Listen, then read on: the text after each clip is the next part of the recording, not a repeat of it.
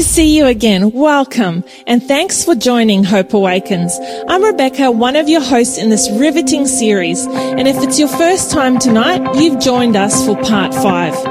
Wasn't John's last program on the Ten Commandments amazing?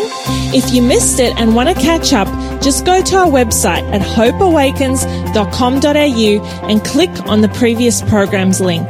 It was tremendous, so you don't want to miss out.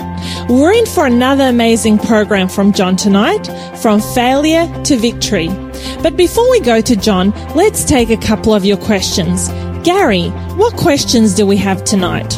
Well, Rebecca, again, we have some very, very good questions tonight. First question God seems a bit self centered because his Ten Commandments begin with these words You shall have no other gods before me.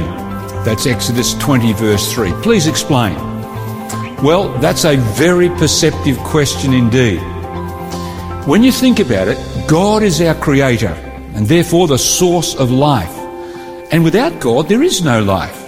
So as Daniel said to Belshazzar, the king of Babylon, God holds your life in his hands. Daniel 5:23. So you see, actually God is thinking of us when he says, "Put me first in your life," because he has life.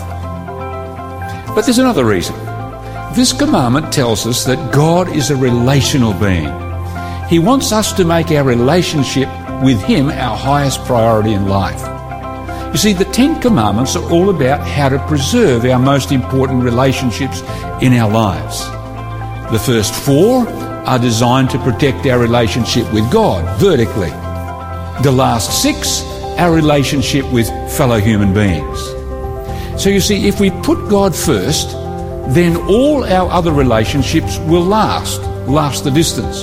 You see, if God has first place in my life, then I'm going to keep the command to honour my parents, to be faithful to my wife, and to protect the lives of others and respect their property. Which, of course, is sadly one reason why society is in trouble today, because we've forgotten God. He's not our first priority in life, and therefore we mistreat other people. Question two. Pastor Bradshaw quoted 1 John 3 4. Whosoever commits sin transgresses also the law, for sin is the transgression of the law. What's really the big deal about breaking the law or the Ten Commandments? Well, that's an excellent question indeed. You see, it was Jesus who said the Ten Commandments can be summed up as number one, loving God with all of our hearts, our soul, and our mind. That's the first four commandments, in fact. Secondly, he said, love your neighbour, your fellow humans, as ourselves. That's the last six commandments, which you see is why Jesus said, if you love me, you will keep my commandments. And also, which is why we said in the last question that the Ten Commandments are all about how to preserve our most important relationships in life. You see, when I sin, someone gets hurt because I break these laws of love. I break a relationship. I hurt someone. But ultimately, I hurt God. You see, that's the big deal with sin. I hurt someone. I affect relationships. Well, let's go to question number three. John Bradshaw said the Ten Commandments or the covenant can be written in our hearts. Now, how does that happen? Very good question indeed. When we go to the book of Hebrews, chapter 13, verse 20 and 21, this has the answer.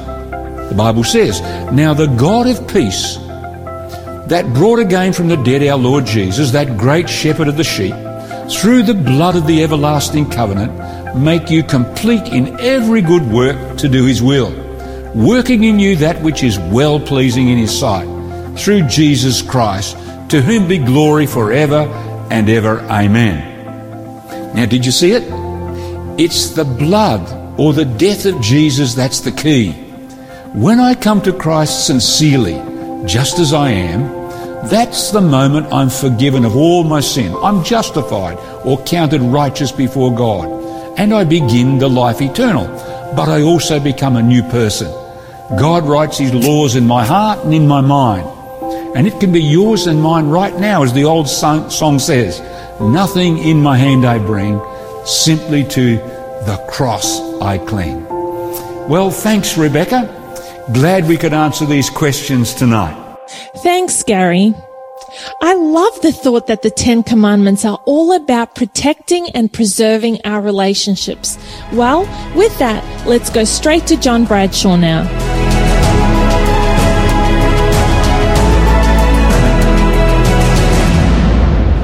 In June of 1991, a 19-year-old man stood in a courtroom in Virginia Beach, Virginia, as he was sentenced to hundred years in prison for a crime he maintained he never committed. There was no doubt a crime occurred and it was awful, a crime against a child. But no DNA evidence tied the man to the crime. He had an alibi. The young victim later said that the victim was coached to identify Darnell Phillips as the perpetrator. And although law enforcement claimed Phillips had confessed, he says he never confessed at all and no confession was ever written down. Even though the legal system so often works very well and even though there are so many wonderful people working in the system, it didn't work well for Mr. Phillips. When the victim of the crime became an adult, the victim maintained Mr. Phillips did not commit the crime. Darnell Phillips eventually walked out of prison on parole after spending 27 years in prison for a crime he did not commit.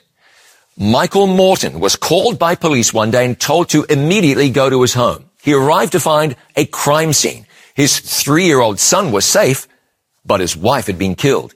Mr. Morton was sentenced to life in prison. Eventually, DNA testing revealed that not only had Morton not committed the crime, but another man was the actual perpetrator and was guilty of another similar crime committed nearby. Mr. Morton spent almost 25 years in prison for a crime he did not commit. There are many similar stories, unfortunately. Sometimes mistakes are made and the wrong people are imprisoned. Sometimes they're executed.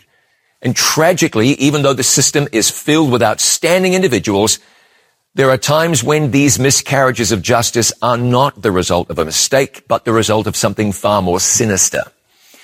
You can imagine that a court trial is a complicated affair. There's a motivation to find justice. There's a desire to hold the right people accountable. There's a need to make society safer.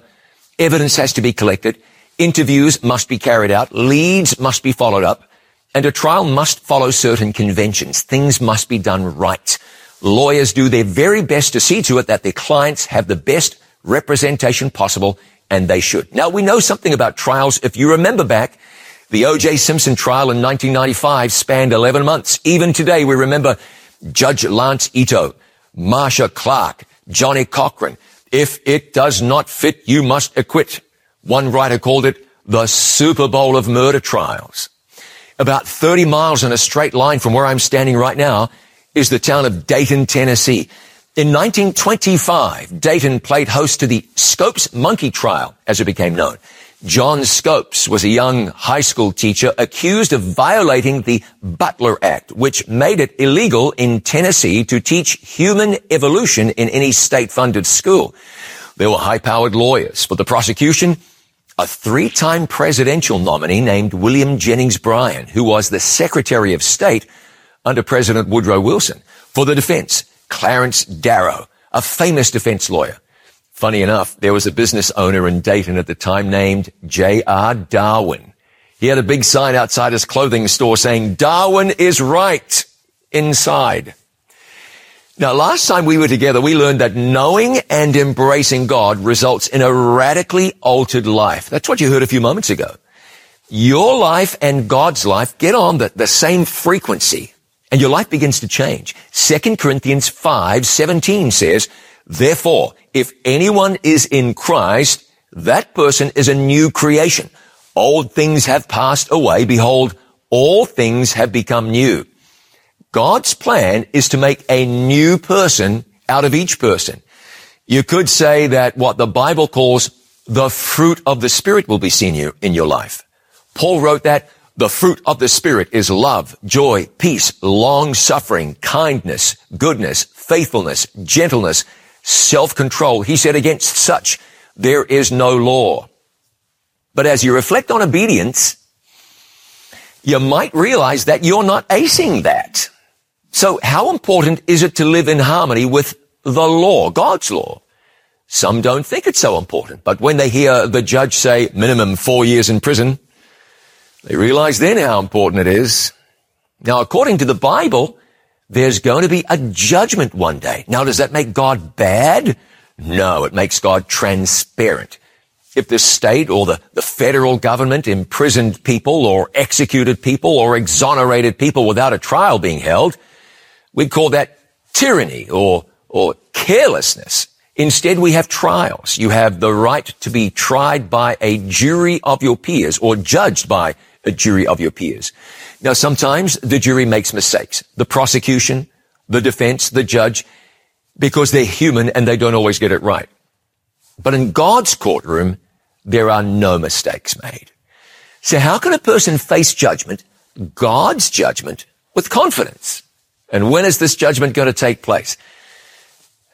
As a matter of fact, I've got a court date coming up. Pretty serious. Am I nervous? Well, no, I'm not nervous. And the reason I'm not nervous is that I've got a good lawyer. And it isn't that I'm innocent. I'm guilty. Very guilty. But I'm not worried. So let me tell you more. There's an arresting passage in the Bible that tells us we're all going to have to stand trial one day for crimes that we did commit. You've heard it said that the gospel is the good news. The good news story of how Jesus came to offer everlasting life to a sinful world. Later in the Bible, we find something called the everlasting gospel. The final gospel message that will go to the world. It's God's last message of mercy. And even though it's clear this message is important and that it's for now and that it's for you and me, it's a message that shockingly has been mostly ignored. We're not going to ignore it. The book of Revelation is a fascinating book. It speaks of trumpets and seals and plagues and thunders and mountains and kings and Armageddon.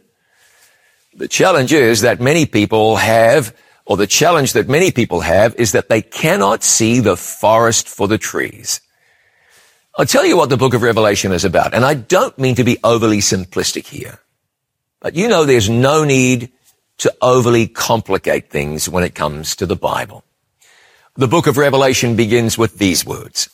The revelation of Jesus Christ, which God gave him to show his servants, things which must shortly come to pass.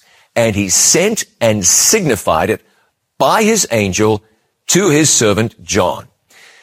The purpose of the book of Revelation is to reveal Jesus, the Prince of Peace, the light of the world. It shows how he's going to work in the world in the latter days of Earth's history. And of course, in that same book, you read about a titanic spiritual struggle in Earth's last days. But let's jump to the heart of the book of Revelation, where we read this. It's Revelation 14 verse 6. Then I saw another angel fly in the midst of heaven having the everlasting gospel to preach to those who dwell on the earth, to every nation, tribe, tongue, and people. An angel in the book of Revelation is a messenger. So we have a messenger and a message. And the angel is flying right up there in the midst of heaven, up where everyone can see, stressing the importance of the message that the angels are bringing. It's for everyone to hear. The angel has the everlasting gospel. The gospel is the good news and we see the final gospel message going to the world. Jesus said in Matthew 24 that this gospel of the kingdom will be preached in all the world as a witness to all the nations. And then will the end come. Here's a gospel message to go to every inhabitant of planet earth and everyone will have the opportunity to respond. Whatever it is, it must be important because God wants everyone to hear it. Everyone will before Jesus returns. It's to be preached to every nation, the Bible says. And what is the gospel? Remember that word good news. Remember that, that, that concept. This is something to, to welcome, not something to shy away from. And specifically that message is this. Fear God. Give glory to Him for the hour of his judgment has come. And worship him who made heaven and earth, the sea and springs of waters. Fear God. No, not terror, but respect and reverence and awe. And if you had a little holy fear, I would not think that would be out of place.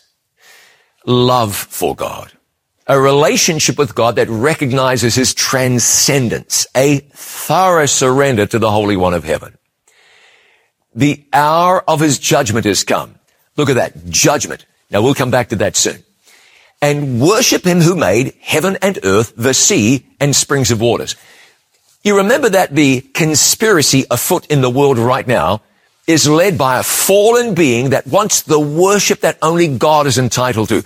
So here, you see a call pointing people to worshiping the creator, not the creature. You know, we all worship something. You might worship your car or your job or your money. You might worship power or possessions. Maybe you worship entertainment or entertainers or sport. God calls us to worship Him. Now there are two more angels that speak in the everlasting gospel, but we will come back to them another time. And the messages wrap up with God saying in Revelation 14, 12, here is the patience of the saints. Here are they that keep the commandments of God and the faith of Jesus. We'll look at the rest of it another time. So we have an important gospel message given at the close of time that calls the world to turn towards God, embrace the message of the Bible, and recognize Jesus as creator. And you're not surprised about that. Remember last time I spoke about a great conspiracy underway that's causing people to turn away from God. In God there is life. And when you turn your back on God, you're turning your back on life. You know, some people get angry with God. They say, well, I'm done with God if that's what he's going to do. Oh, don't do that. You're turning away from life when you turn away from God.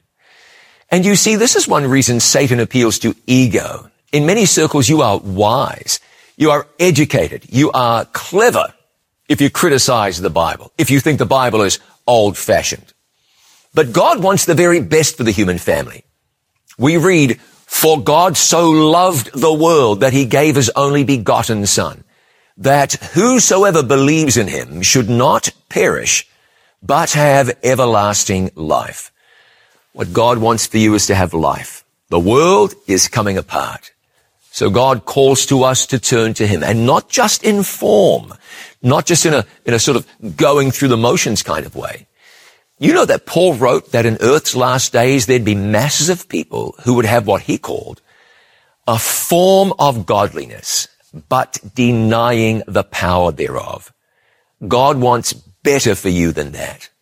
Revelation 14, 7 says, fear God and give glory to him for the hour of his judgment is come. You see, this has something to do with preparing people for judgment and seeing them through it. God doesn't set you up to fail. He sets you up for victory.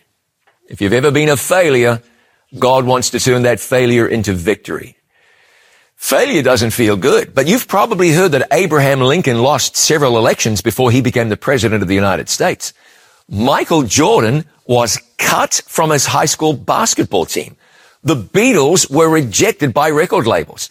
Did you ever hear of a company called Traf-O-Data? It existed for a short time and then collapsed. The company failed.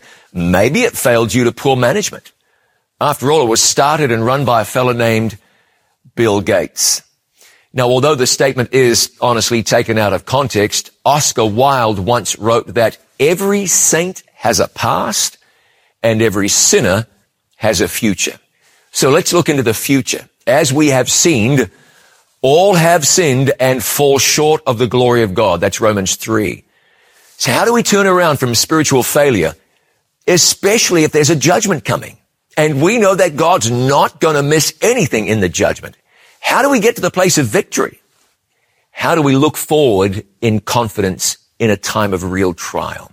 Let's find out when this judgment is going to be and how you can face it with confidence. In the book of Daniel, we're actually given a picture of the judgment in process.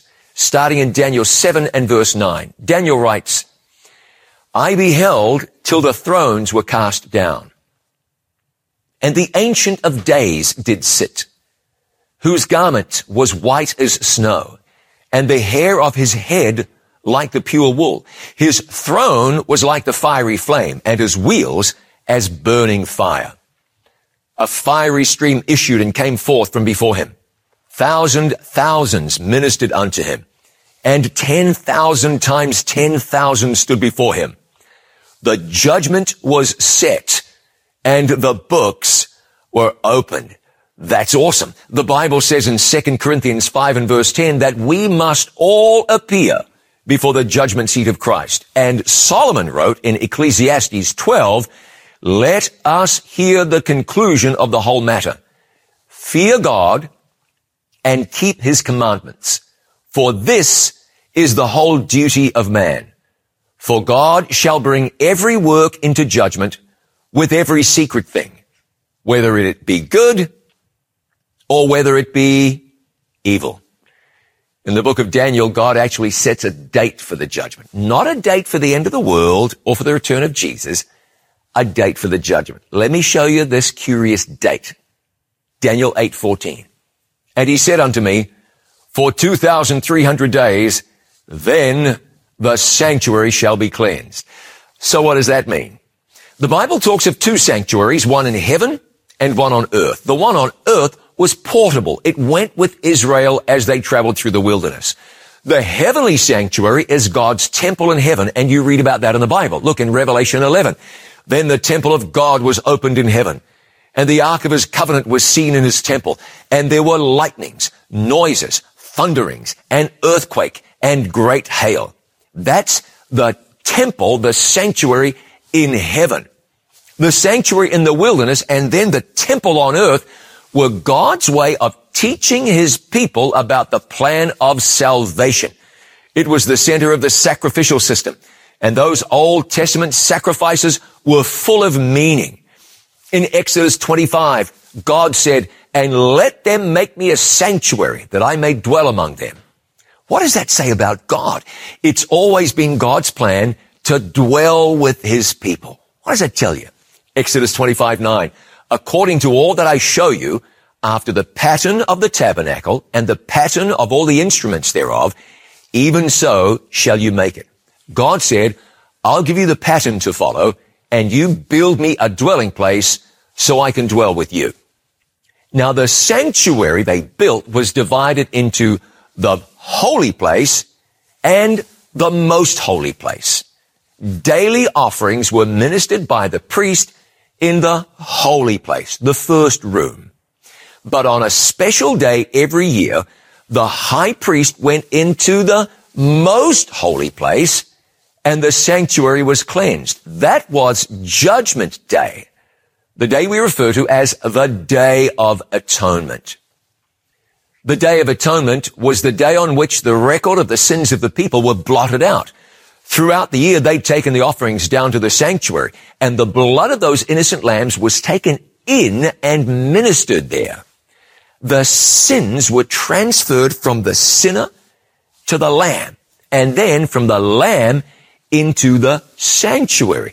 The people were no longer under condemnation for their sins, but the record of their sins remained until the day of atonement, when the record was blotted out. That was judgment day. Those who were repentant had the record of their sins blotted out. Those who were not repentant were cut off from Israel. That was the cleansing of the sanctuary. So when Daniel wrote, unto 2,300 days, then shall the sanctuary be cleansed, every Jew knew he meant that there would be a judgment day. So let me ask you this question. Have you got any idea in the world what Jesus is doing right now. The Bible tells us, this is Hebrews 9:24, for Christ is not entered into the holy places made with hands, which are the figures of the true, but into heaven itself, now to appear in the presence of God for us. Jesus appears in heaven for us. And what's he doing for you there? He's appearing for you as your high priest. Hebrews 4:14.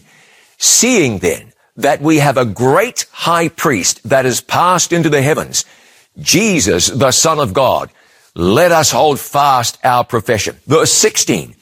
Let us therefore come boldly unto the throne of grace that we may obtain mercy and find grace to help in time of need. The emphasis is on mercy and grace.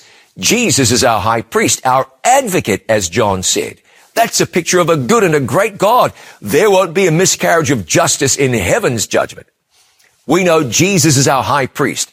He's in the heavenly sanctuary as our advocate. And just as there was a cleansing of the earthly sanctuary, there'll be a cleansing of the sin record in heaven. That's judgment day. It's really like an audit. It's a review where Jesus looks at heaven's records to see who has truly repented and who has not. You see, before anyone is saved ultimately or lost, Jesus will show that the saved are saved and the lost are lost based on their decisions. They've either surrendered to God or they haven't. The judgment isn't God looking at your life through a magnifying glass, hunting for dirt. It's simply God honoring the decisions you have made for him or against him. So when's this going to take place? At the end of the 2,300 days. Now Daniel was receiving this information in about 550 BC. 2,300 days is about six years and some change. So this would mean then that the judgment would take place in 544 BC or so? Two and a half thousand years ago? Well, we know that's not the case. So look at this with me. Daniel was told that the vision refers to the time of the end and that it refers to many days in the future. So how can that be? Well, in the Bible, multiple times, God uses a day to represent a year. So 2,300 days would be 2,300 years. Now that makes sense in terms of the cosmic timeline. So God sends an angel to explain it all to Daniel, and the angel says, 70 weeks are determined for you and your people, uh, determined for your people and for your holy city to finish the transgression, to make an end of sins, to make reconciliation for iniquity, to bring in everlasting righteousness, to seal up the vision and prophecy, and to anoint the most holy. That's a lot. Now all of that wasn't going to happen in, what, 70 weeks, a year and four months. So let's remember the symbol. A day represents a year. No, that doesn't mean six creation days, six years. It means in prophecy, a day represents a year. When God said 70 weeks, that would be 70 weeks of seven days, which would be 490 days, which is 490 years. Daniel 9:25 Know therefore and understand that from the going forth of the command to restore and build Jerusalem unto Messiah the Prince there shall be seven weeks and 62 weeks. The street shall be built again and the wall even in troublous times. And there's your starting point the going forth of the command to restore and rebuild Jerusalem. If we could find that, if we could find out when it was decreed Jerusalem would be restored and rebuilt, we would be onto something. Well, I got good news for you. The decree is found in the Bible. It's not hidden. It's just ignored.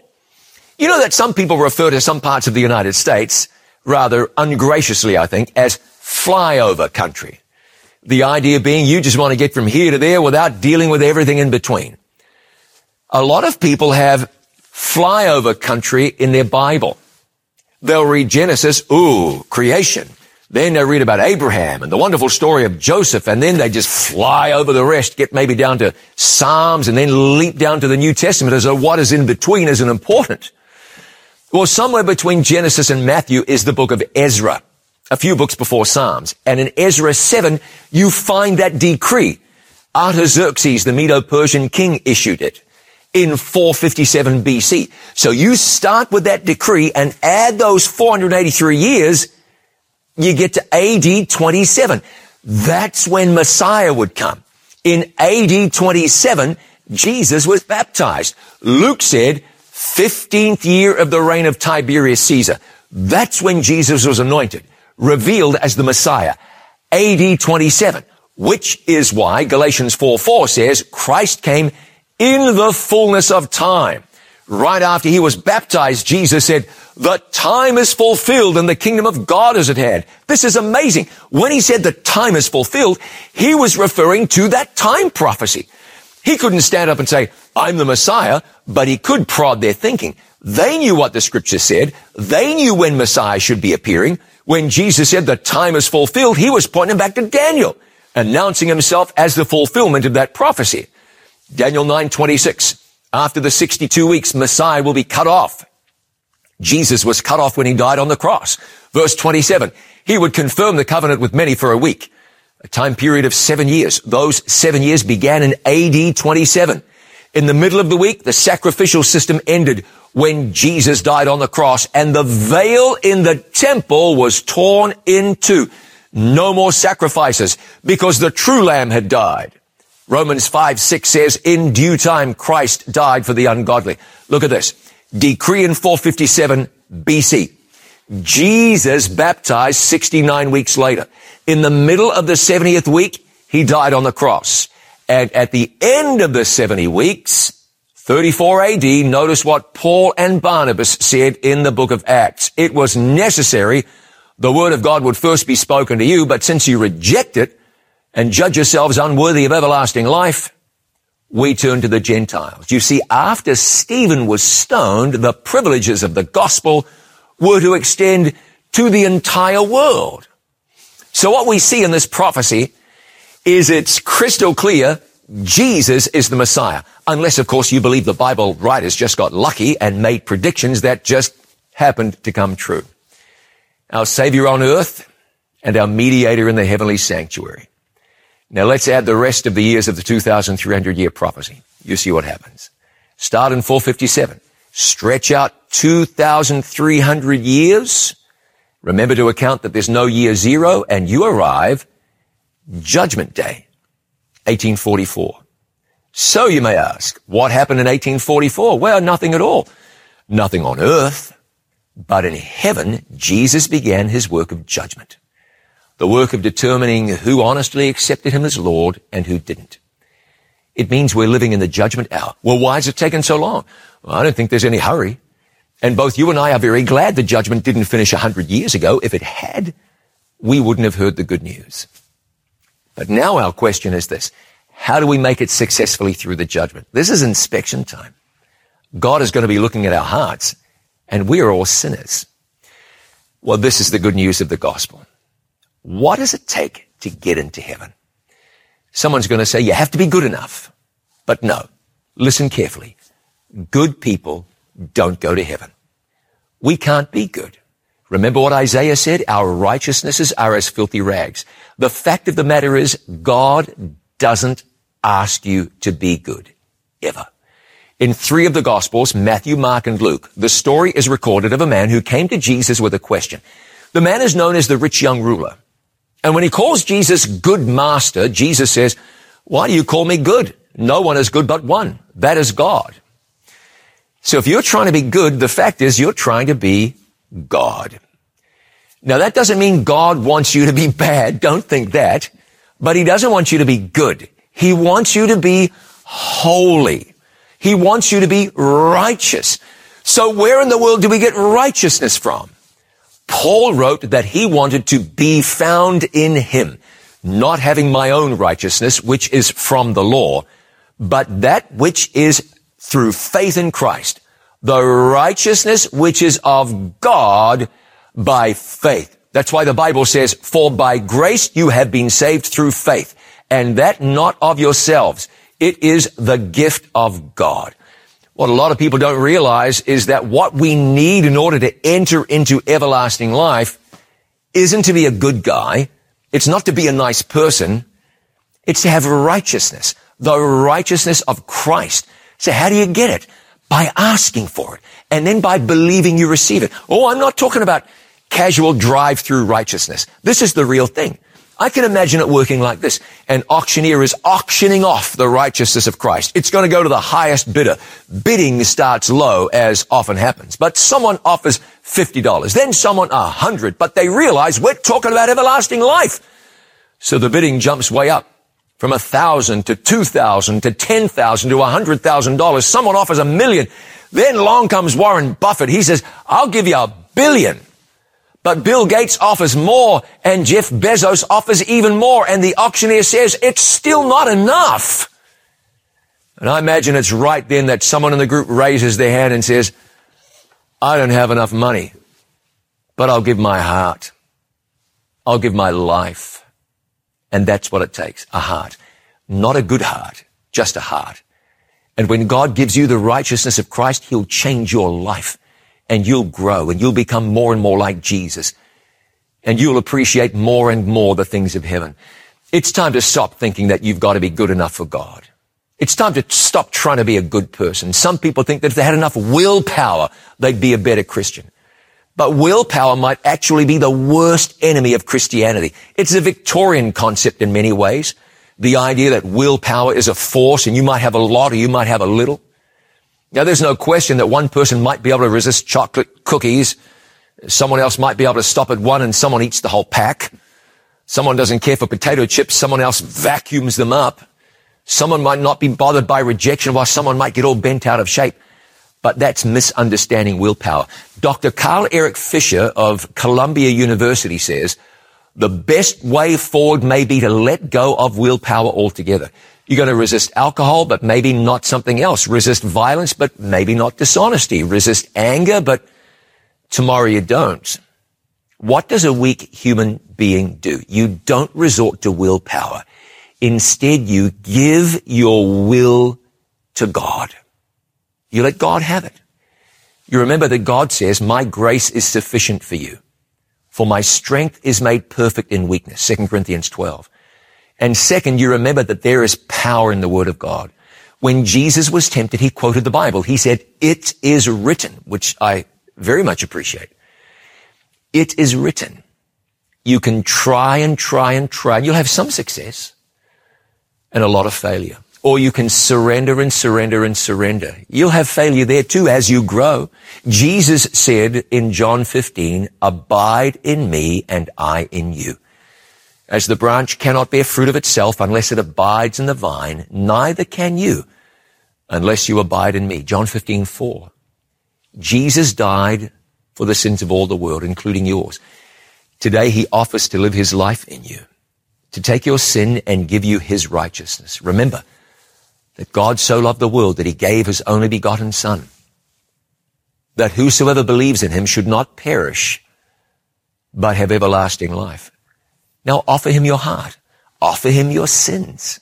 If we confess our sins, he is faithful and just to forgive us our sins and to cleanse us from all unrighteousness.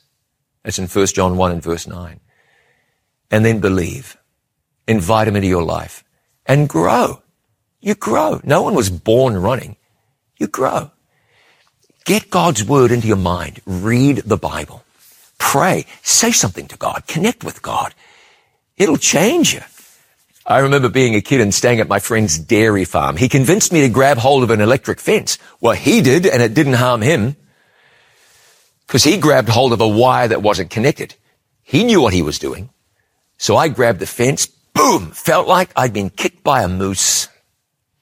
I would encourage you not to grab hold of an electric fence, but I would encourage you to grab hold of Jesus.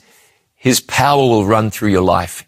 You'll receive his righteousness. You'll grow and you'll keep on growing. In the judgment, God's going to say, not guilty because Jesus died in your place and he took your sins. And when God looks at you, he sees someone who's pure, who's righteous, because you are connected to him. This is the court case of all court cases. No miscarriage of justice. No one found guilty who was innocent or declared innocent who was really guilty. We'll be saved through Jesus. Hebrews 7:25.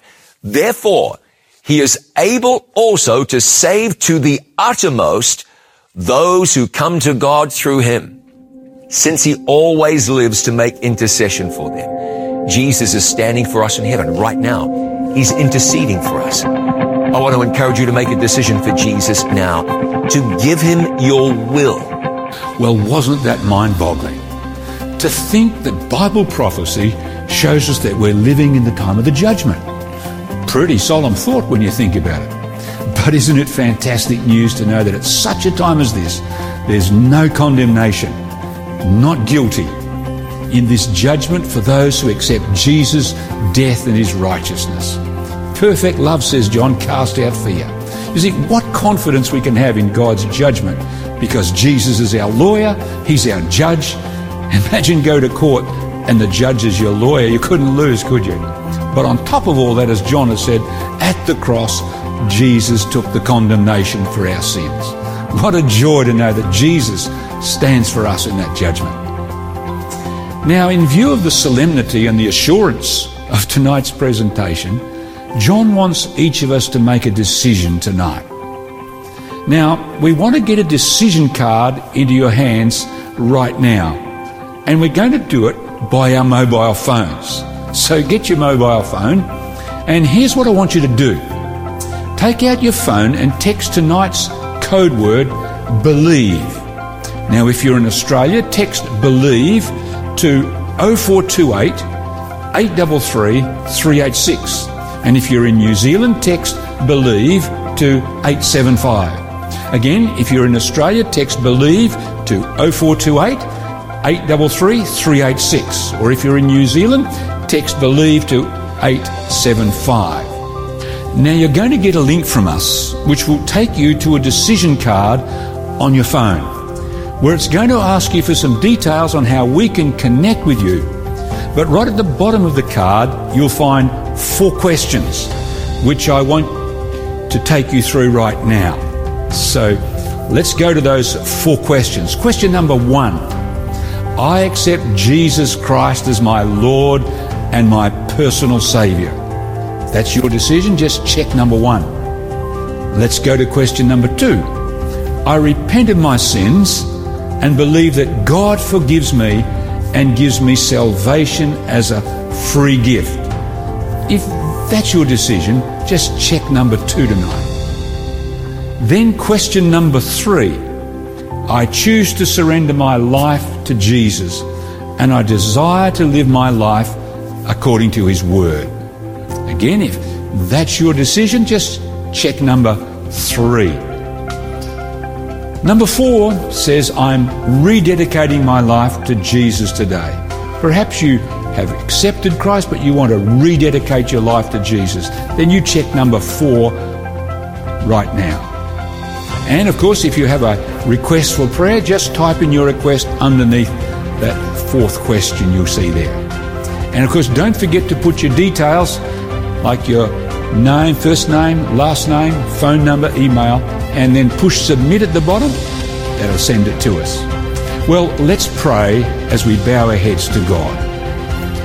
Father, we thank you for tonight's solemn message, but a joyful message. A message that says we can have confidence at such a time as this because Jesus died for us, took our sins, and now we have his righteousness. And because of that, we begin the life eternal. We have confidence in the day of judgment. Thank you. May we put our lives in your hands today and every day. In Jesus' name, amen. Well, Rebecca, over to you. Thanks, Gary. Now, we want to give you access to tonight's lesson guide where you'll be able to get more insights into tonight's topic. To get access to the guide for tonight, go to our website, hopeawakens.com.au and click on the free offer link. Well, thanks for joining us again tonight. Don't miss tomorrow night's program, Earth's Ultimate Remedy, at the same time, same place. See you then.